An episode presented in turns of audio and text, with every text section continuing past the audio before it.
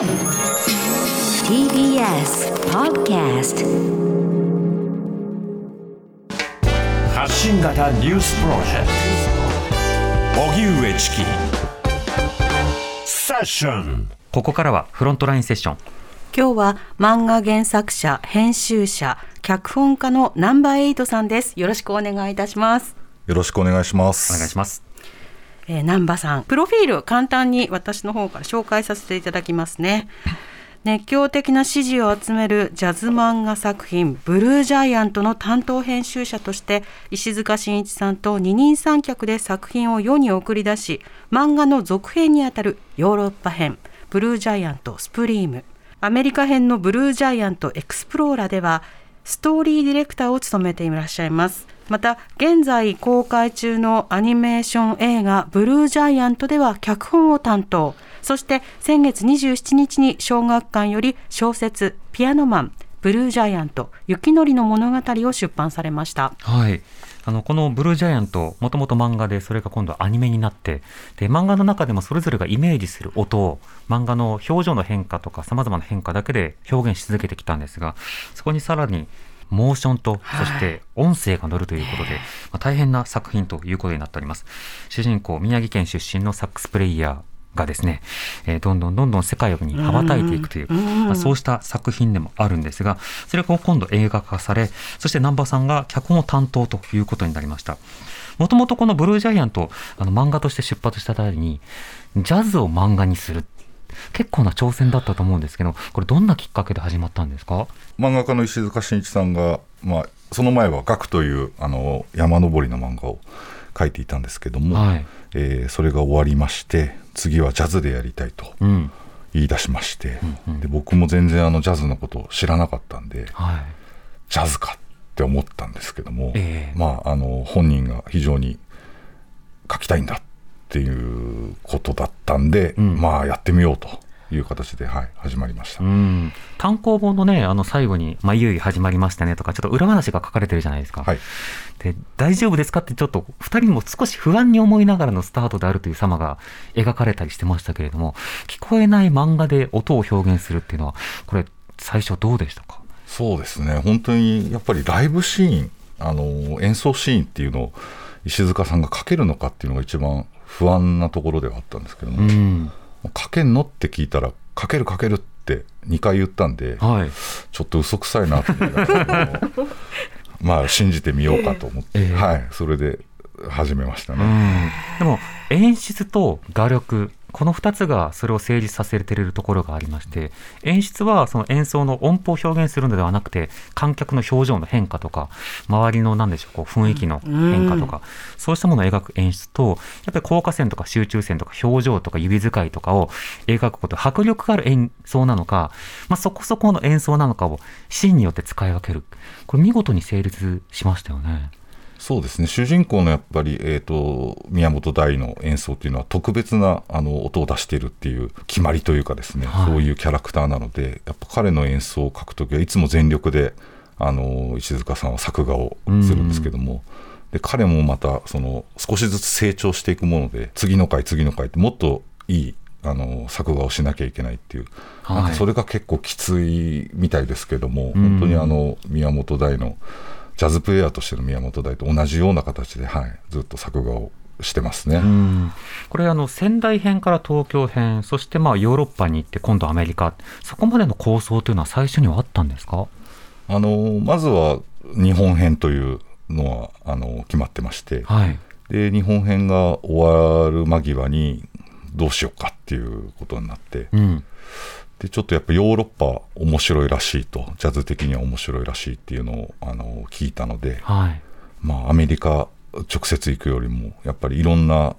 なんていうんですかねあの土地の音であったり、あのいろんな人に出会うっていう意味ではやっぱヨーロッパを経由した方がいいんじゃないかと思って、はい、ヨーロッパに行きました。うん。それこそ日本だと、まあ、ブルーノートをソーブルーとしてあの一つの、まあ、ゴールとして描くというのはある種イメージしやすいですし、まあ、ロケハンもしやすいところあると思うんですけどヨーロッパの場合街並みとかあるいはその、まあ、小屋とかそうしたものの取材というのはどうだったんですか？2人で一緒に行って、えー各都市回ってですうね、ん。創作で作ってるもちろんクラブもあるんですけどもでもやっぱりその土地のあのジャズクラブの雰囲気であるとかお客さんの様子みたいなのをやっぱり見てそれでやっぱ画面に落とし込んでるっていう感じですね。うんそしてそういった作品、まあ、あの日本編の一部、まあ、東京編がアニメ映画になりまして、アニメ映画になるとなった時にも動いて、しかも演奏もすることになるわけじゃないですか。で漫画に対して思い入れが強い方も多い分、一つのチャレンジだったと思うんですけど、そこは今どうお感じになりますか？あのーもともともうやっぱりものすごいチャレンジになるなと思って、えー皆さんが思ってる音が出せるのか出せないのかっていうのがあの問題だったんですけども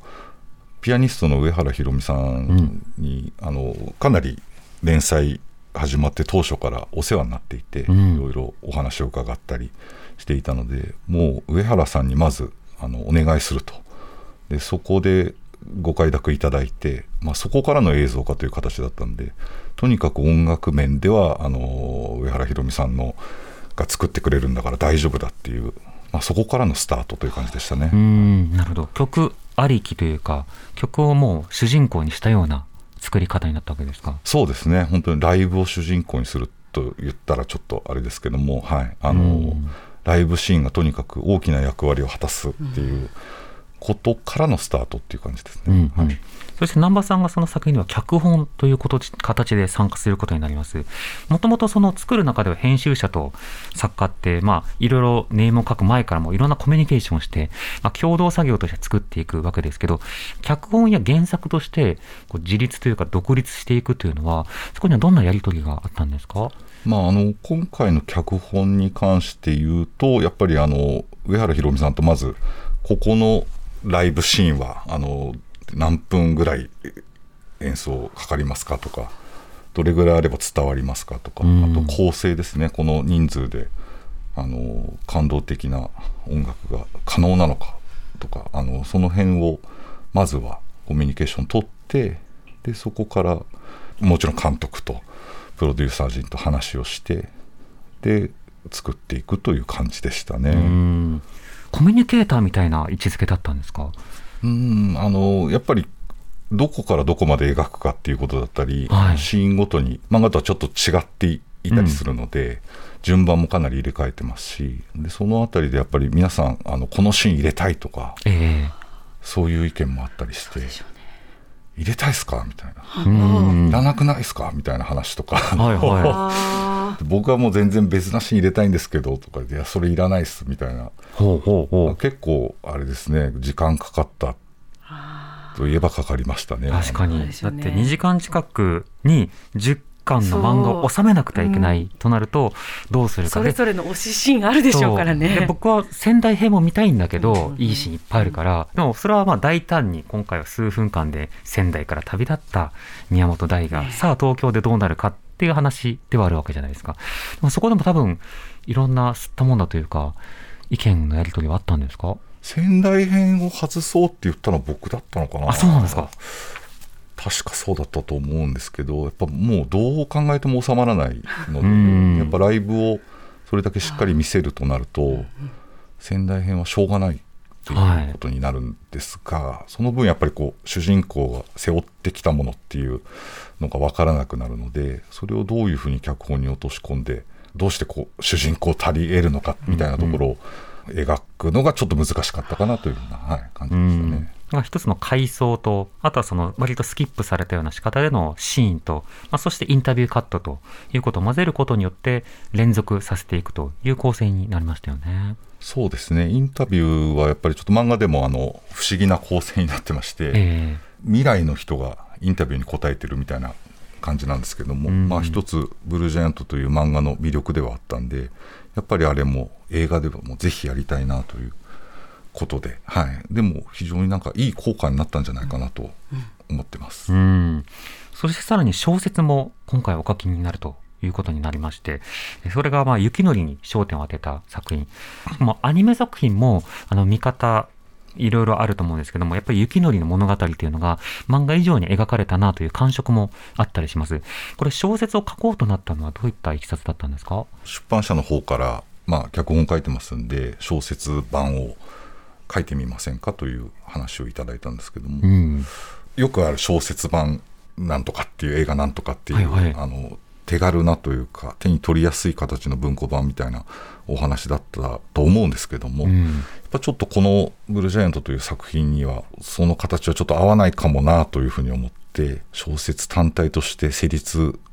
するようなものでないと石塚さんにもひろみさんにもあの頑張ってるアニメスタッフにもちょっと顔が立たないなというふうに思いまして、はい、それでちょっとなんていうんですかちょっと熱くなっちゃったんですけども「ピアノマン」という小説を、はい、書かせていただきました。まあピアニストである雪のりが大と出会うまでにどういったピアノ人生を、まあ、歩んできたのか。漫画だと大目線なのでなんかいけすかないやつだなっていうところから第一日始まるんですけど雪のり目線から見た大はどうなのかなどアナザーストーリーであると同時にやっぱり別の音楽への語り方設計の仕方があるんだということを語る。だからこそこれだけの分厚さが必要になったわけですか。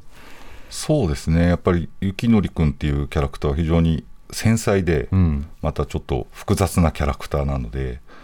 掘り下げていくとあのどうしてこういうことを言って言ったのかとかどうしてこの時こういう行動を取ったのかっていうのは細かく書いていきたいなと。あの時代のなんかまあみんなが持ってる繊細さだと思うんですけども、うん。なんかその辺を意識してあの一つ一つ書いていくとこれくらいの厚さになっちゃったかなという感じですかね。うんはいまあ音楽に触れるとなった時に普通上は耳から CD などを聞いたりライブに行ったりするということになるわけですけど今回はアニメそれから漫画そして小説と